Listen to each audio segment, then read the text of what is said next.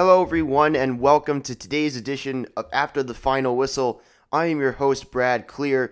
It is Monday, July 15th, and this episode will be the Russell Westbrook Chris Paul trade reaction podcast. I'll look at it from OKC standpoint, from Houston standpoint, and really dive into it from each of their perspectives. Again, I am your host, Brad Klier. Follow me on Twitter at Brad Klier underscore. Klier is spelled K L I E R. So without further ado, let's just dive right into it. So at this point, obviously, we all know the terms of this trade. Houston is getting Russell Westbrook, Oklahoma City getting Chris Paul, a 2024 top four protected first, a 2026 top four protected first, and pick swap rights in 2021 and 2025 from Houston. Ultimately, though, I absolutely love this for Oklahoma City. Really, I don't see any way that you can think of this not in that way for Oklahoma City. This is a slam dunk for the Oklahoma City Thunder. And for Houston, you know, the, the Houston um, side of this is much more interesting because I think it, it's really, you know, I don't I don't hate it, but I kind of like it in some ways. But at the same time, there are some glaring issues that result from having Russell Westbrook and James Harden together. Um, it, it's very interesting. I'll dive more into that as I get into the Houston side of it. But I like it in some ways, and I don't hate it for Houston. But it's definitely a to be determined from Houston's side of this trade. So let's start off going into it from OKC standpoint. And in my last podcast here and on Twitter, what I said repeatedly was I thought that any potential Westbrook trade for Oklahoma City was likely going to amount to what was, in essence, a glorified salary dump. You know, I didn't think that they were going to be able to turn that contract into a significant asset or into positive assets, whether that had been picks or a young player. You know, I looked at a team like Miami. I thought, okay, they have a lot of big money and one or two years left. It'll turn into what's a glorified salary dump. They get off the money quicker. And what happened here was, in my view, turning Westbrook into Chris Paul's, you know, albatross contract at this point, turning Chris Paul or turning Russell Westbrook into that Chris Paul contract in order to obtain um, the good draft assets that came with it, I think that was really Oklahoma City's only path to getting a significant return of positive assets for Russell Westbrook. Because to me, they didn't get this significant draft capital just for Westbrook the player. That that's not what happened. What happened is they got this significant draft capital because uh, first off, they took on Chris Paul, and second, there's a talent upgrade from Chris Paul to Russell Westbrook. In a vacuum, Russell Westbrook is not getting you two top four protected picks in 24 and 26 and pick swaps in 21 and 25. Taking in Chris Paul's contract, that is what is the main thing that got them this return. Without taking back a bad contract, a huge, substantial, long contract like they did in taking back Chris Paul's deal, I don't think that Oklahoma City had a pathway to getting significant assets in return, whether that had been a player or a pick. I struggled to see a scenario in which they even got a young player on a rookie contract with promise or a first round pick for Westbrook. I didn't see it. You know, the best that I saw as far as an asset was concerned was Justice Winslow. Again, nice player, but that's a guy already on his second contract making 13 million a year and is not on his rookie deal anymore and is not a player or a pick that I look at as potentially having significant upside. Again, nice player, but that was the best that I think that based off of the limited market that existed for Westbrook, based off of his contract, based off of how he's going to age, they I could not have seen a scenario outside of this trade in which Oklahoma City was going to get a better asset for Russell Westbrook than Justice Winslow. Because again, in a vacuum, Russell Westbrook on his massive 4-year, 170 million dollar contract remaining with the player that he is, highly talented player with significant flaws, and how he may or may not potentially age, that is not an asset or a player that is going to get you a significant return. It just isn't. So, again, what drove this return for Russell Westbrook was not Russell Westbrook, the player, it was Chris Paul's contract. And again, I'll repeat it this was the only path that Oklahoma City had to getting significant return in terms of draft capital or an asset of any kind for Russell Westbrook. Because again, there was not a clear pathway to getting significant positive assets, let alone multiple significant potentially positive assets in the form of draft capital for Russell Westbrook without taking back Chris Paul's contract. So now, effectively, what's happened here is Paul George and Russell Westbrook have now become Miami's 2021 or 2021 unprotected first, um, a pick swap in 2021 with the Houston Rockets, uh, the Clippers 2022 first unprotected, Miami's first lottery protected in 2023, but the protections on it as a first round pick extend out to 2026. So it is highly likely that that pick is going to convey as a first. Um, 2023 pick swap with the Clippers. 2024 Clippers first round pick unprotected. 2024 the Rockets first top four protected. And in 2025, and this is the one that's really interesting to me, is they have a pick swap with both the Clippers and the Rockets. And that's going to be really interesting because effectively the Thunder have what's going to end up being the best of those three picks. And I'm not sure that I've ever seen or heard of a circumstance in which that has happened ever in NBA history. I think that that's a very, very interesting wrinkle to this situation. Um, and then the Clippers' first round pick in 2026 unprotected, and Houston's first round pick in 2026 top four protected. And then on top of that, Shai Gilgeous-Alexander, um, the 12th pick in last year's draft, who to me, point blank, is a future All Star. Danilo Gallinari, coming off the best year of his career, a highly valuable prototype of player at his current stage for a contending team, who I have no doubt in my mind, dependent on his health um, and dependent on when they trade him, will be able to get them a first round pick or a nice young player on his rookie deal. Gallinari is a player that has value to contending teams. I think Portland makes all the sense in the world for him. Um, and then Chris Paul. So they have turned Paul George and Russell Westbrook into seven first round picks and four pick swaps and a future potential all star and a veteran that can get them more assets should they flip him and Chris Paul. That is significant and that is an incredible job by Sam Presti to get this haul back for George and Westbrook, especially in Westbrook's case. Um, and then you take all of that that they got in for George and Westbrook, and you factor in Jerami Grant going to Denver for their 2020 first round pick. Um, based off of these moves, based off of how competitive Oklahoma City is likely to not be moving forward, they are very, very, very likely keeping their first round pick this coming year in 2020. Um, that pick is top 20 protected, um, otherwise going to the Sixers. So very likely that'll end up with them conveying their 22 and 23 second round picks. And then in 2022, I think this makes it very likely now that they keep their first round pick, which would have been going to Atlanta, which would then turn into them conveying their 2024 and 25 second round picks to Atlanta. So you look at that, put all of that together, and from 2020 to 2026, the Oklahoma City Thunder have 15 first round picks and four pick swaps. And is every one of those picks going to be able to be made? Probably not. But at the same time, you have given yourself this ridiculous foundation of draft capital to cost effectively build out your roster and to have the assets to have so many options and to be involved in so many different things.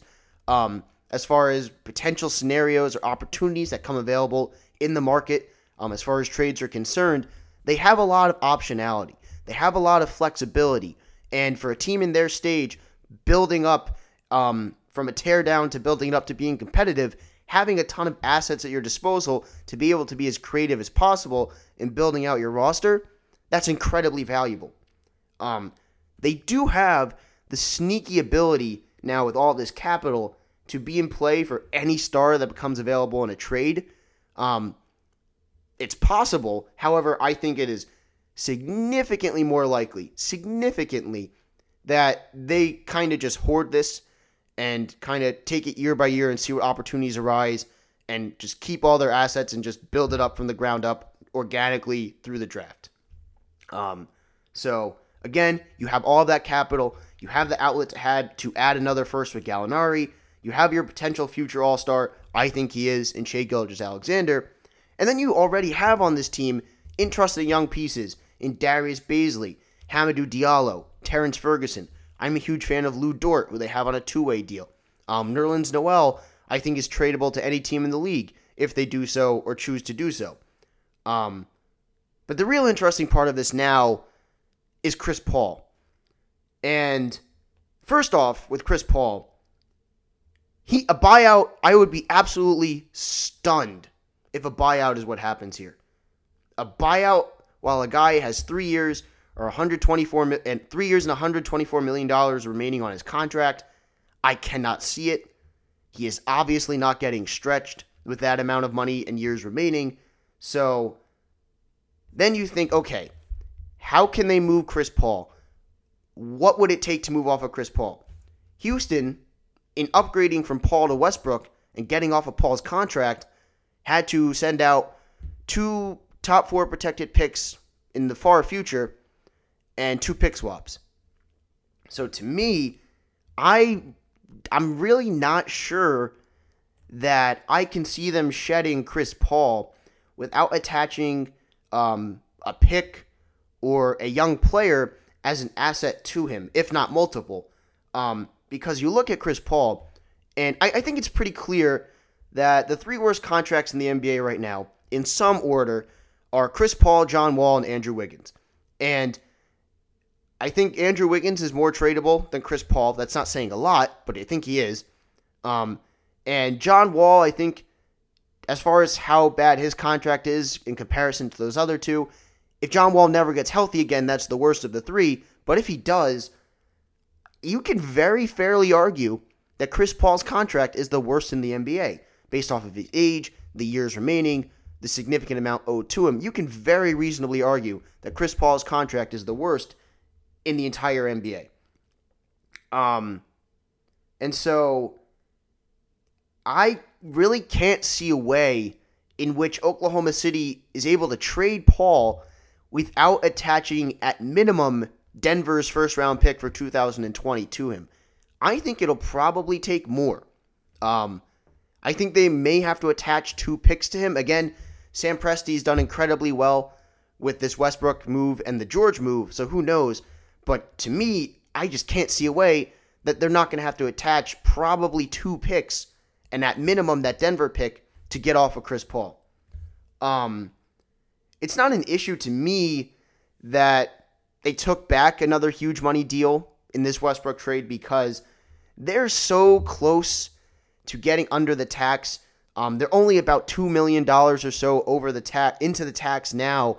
So, at by getting under the tax at season's end or by season's end, shedding um, a couple million dollars, I think that's very, very doable. I think it's pretty easily doable.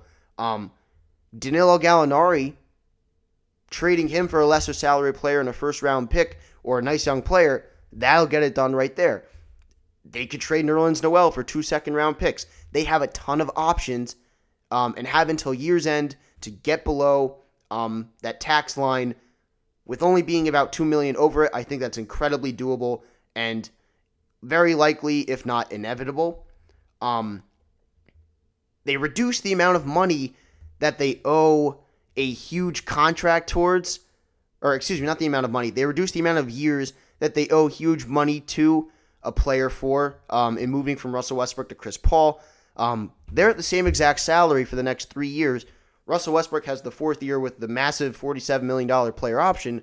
Chris Paul has the three years. So, in, if nothing else, you take the huge financial commitment that you're making towards one player and you've lessened it by one year.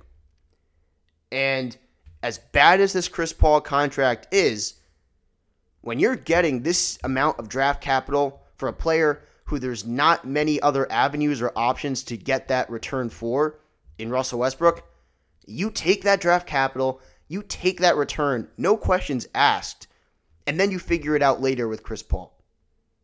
Um, overall, though, taking all of this analysis into account, this is a slam dunk for the Oklahoma City Thunder. They took a scenario in which a major return was not an easily foreseeable path. They were able to get a major return. Yes, they had to take back a bad contract, but if that's what it takes to get this return, which I think it was the only option they had to get this type of return, you do it no questions asked. Slam dunk return for them. They now have the ultimate baseline foundation for a rebuild, tear down and rebuild. Um, this draft capital amount they have, whether the picks amount to being good picks, whether they're all in the 15 to 28 range, whatever it may be, you still have such an incredible volume of draft capital. And that is incredibly valuable moving forward. You can do so many different things with all of those assets at your disposal. Um, again, ultimately with Chris Paul, I think he's moved with at minimum Denver's 2021st attached to him. Sam Presti's done an incredible job with especially this Westbrook trade with leveraging um, the Clippers' need to get Paul George in there into the massive return they got for him. So with these two trades, Presti has done an incredible job. He's an elite GM, and I'm very very excited to see um, Oklahoma City moving forward in the coming years. Um, again, besides Chris Paul, the only contracts they have that are worth $10 million or more a year after this season are Steven Adams and Dennis Schroeder. So I think they're probably locked in to both of those contracts. I don't think they're movable. Schroeder at two years at 15 million a year. Adams is at 25 this year and at 27 the year after that. I don't think those are movable. Um, but outside of Chris Paul, there's not a lot of long term money with this team. There's a ton of draft capital. There's interesting young pieces. They've done well with these trades. Oklahoma City is in a fantastic position right now. Slam dunk trade for the Thunder. So now let's move to the really interesting side of it the Houston Rockets. So, my first takeaway in looking at this trade is that I'd be super nervous if I was the Rockets about the 2024 and 2026 firsts, as well as the pick swap in 2025. Because, again, the protections, as I just mentioned, they're very light. And if you look at this group in four years from now, five, well, actually five years from now, six years from now, seven years from now, when those um, picks and pick swaps will be in play, how good of a team is that?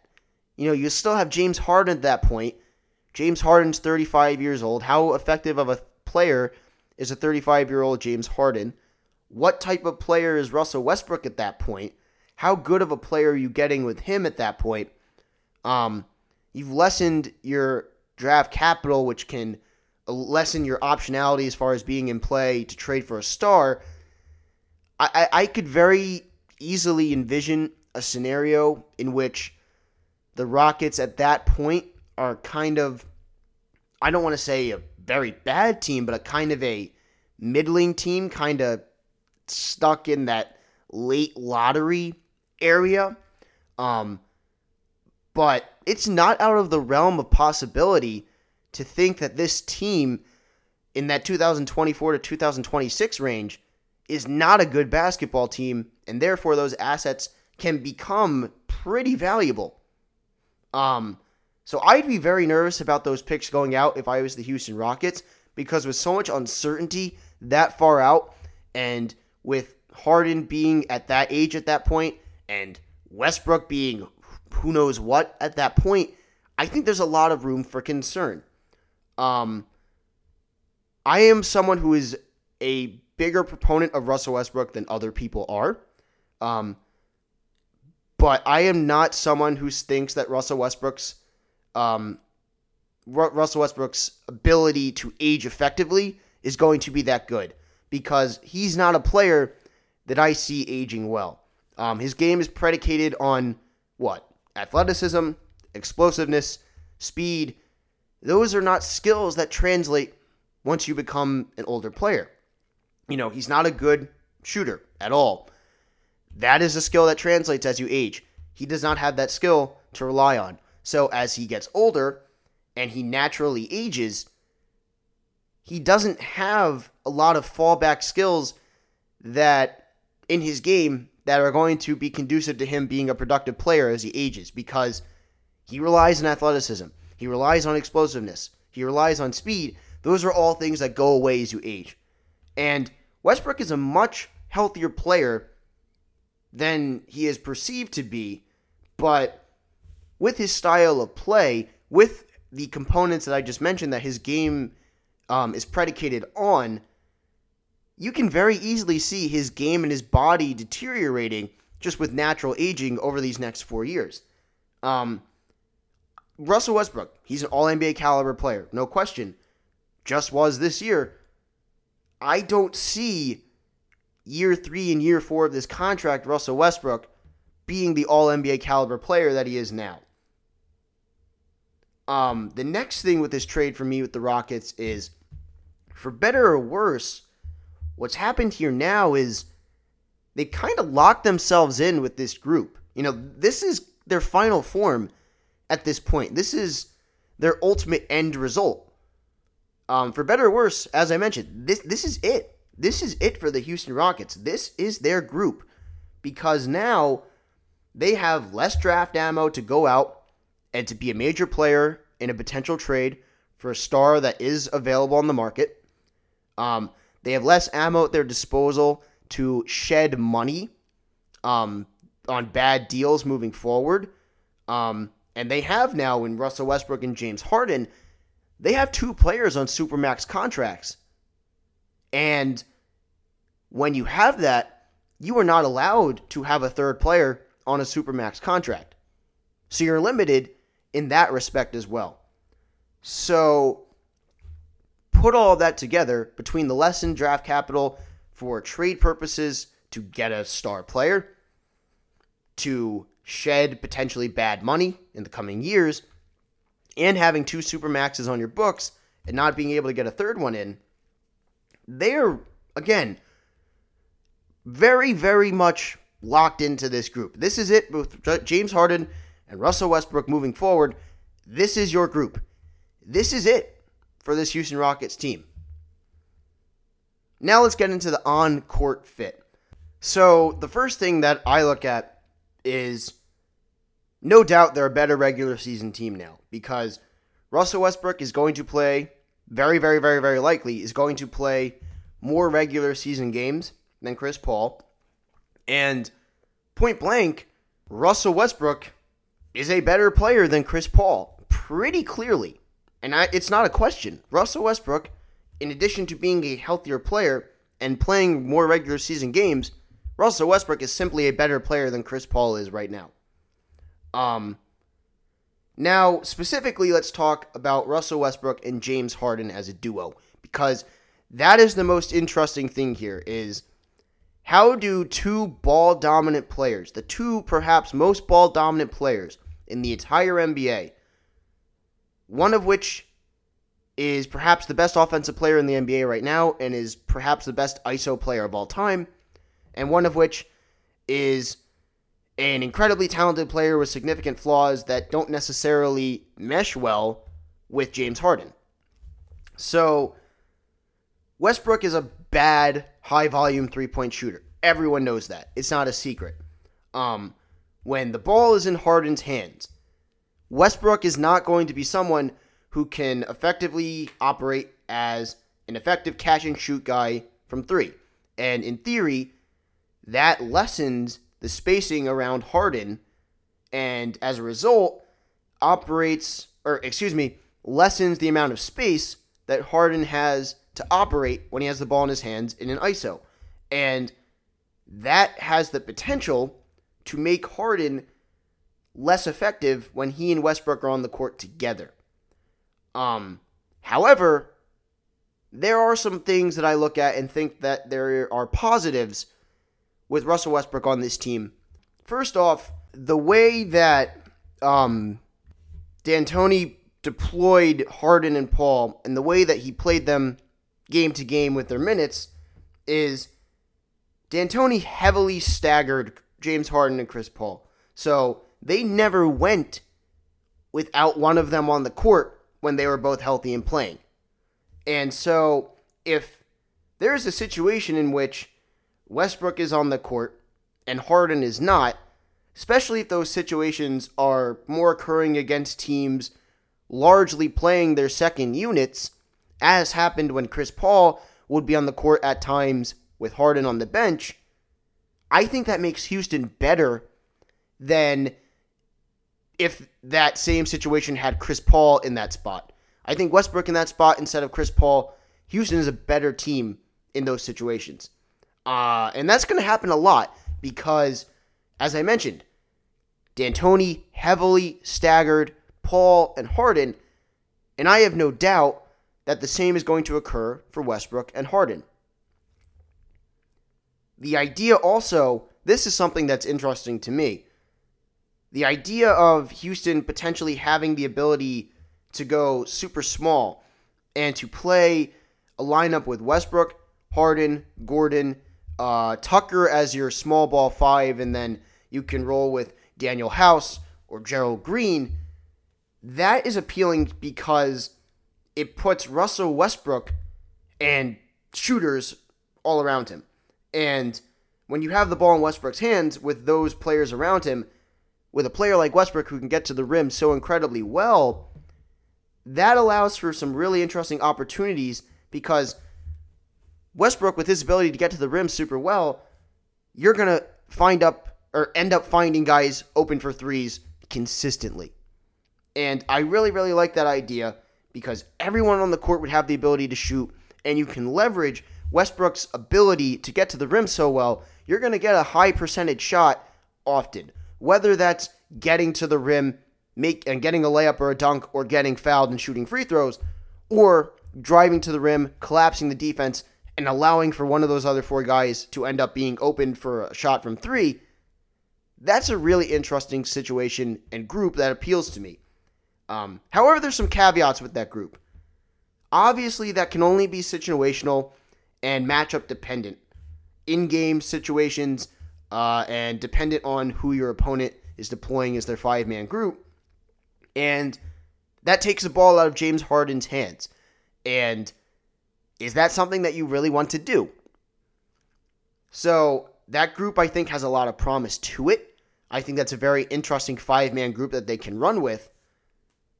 But it'll be very interesting to see because I, I don't have any concern really for, as I mentioned, with how much their minutes are going to be staggered. When it's one of them on the court on the same at the same time, Westbrook's a better player than Chris Paul. They're a better team when when Westbrook is playing in the spots that Chris Paul would have been playing by himself.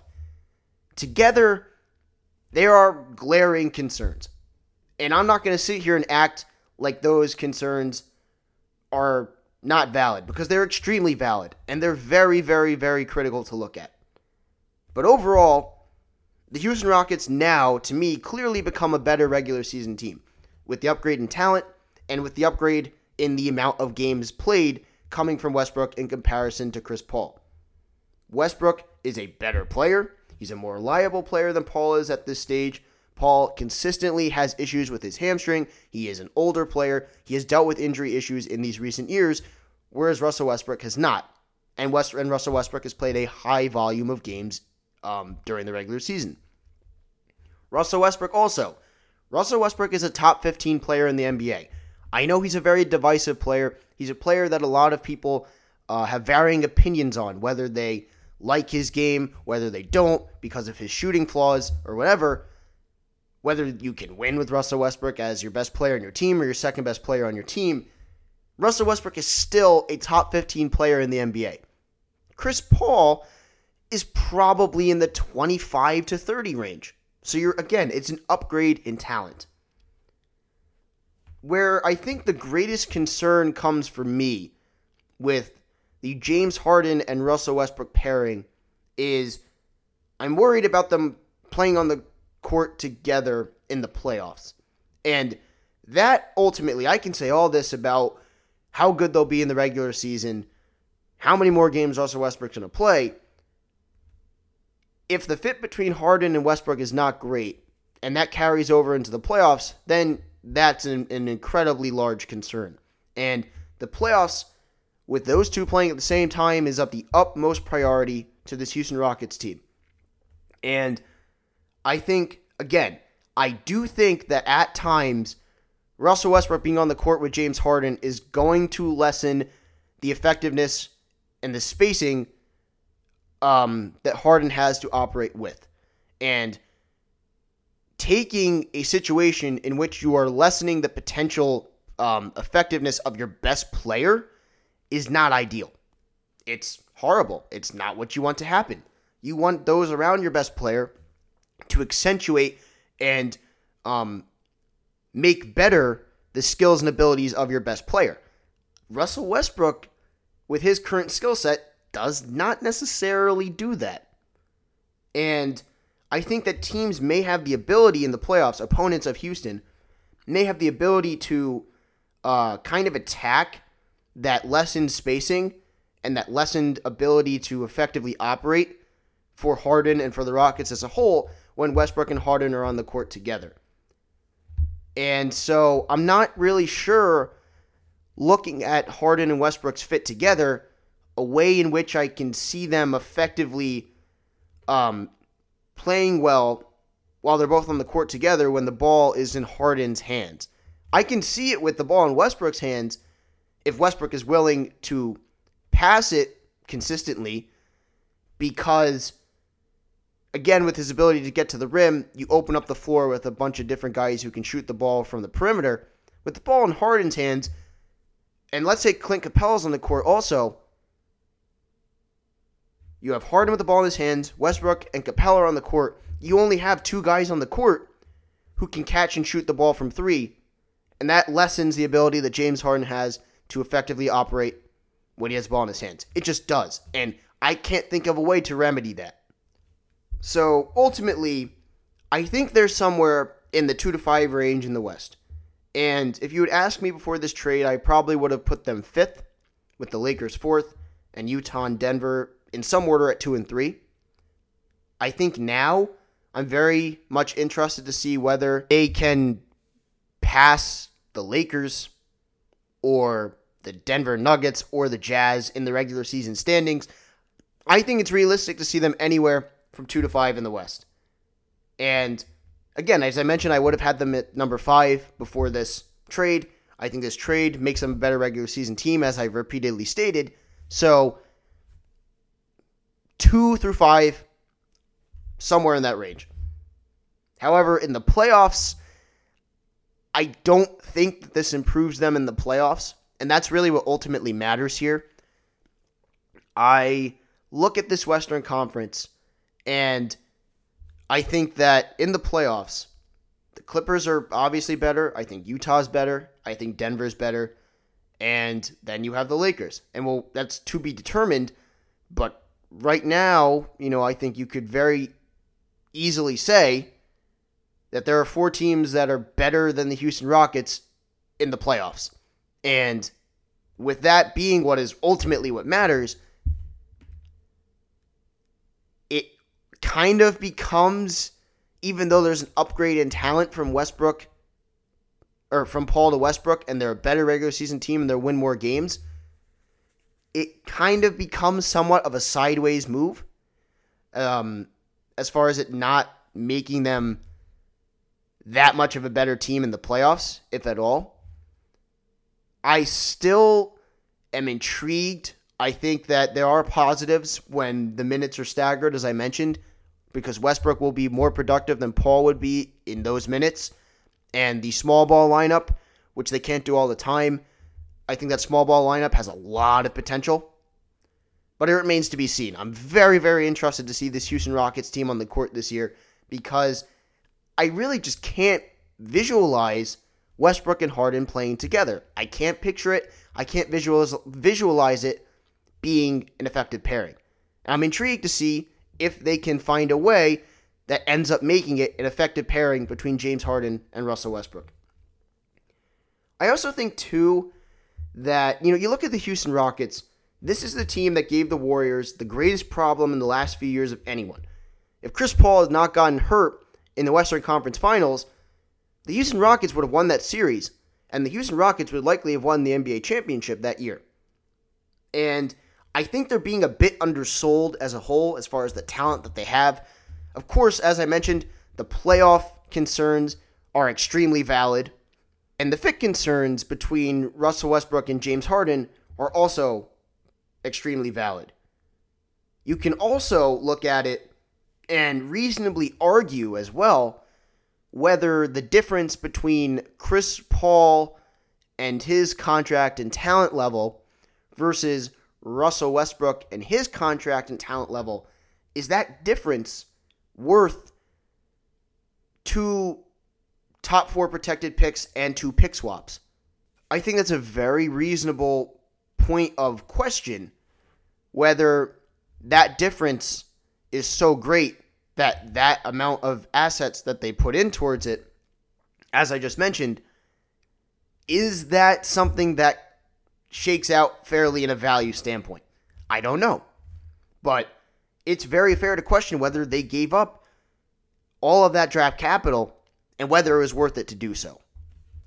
Ultimately, though, I am fascinated by this trade from the Houston Rockets standpoint. The on court fit is going to be incredibly interesting to see play out. For the Oklahoma City Thunder, I think it's a slam dunk. I think they did an incredible job here. Kudos to Sam Presti. Uh, Daryl Morey taking another big swing, getting himself another star, shaking up his team. I'm very interested to see how this plays out. And with that, that will be all for this episode of After the Final Whistle. Again, I am your host, Brad Klier. Follow me on Twitter at Brad Klier underscore. Klier is spelled K L I E R. Uh, check back here on Apple Podcast and podcast.com for more episodes of After the Final Whistle. Shout out to you, the listener. Shout out to the Houston Rockets and the Oklahoma City Thunder. And as always, goodbye and good night.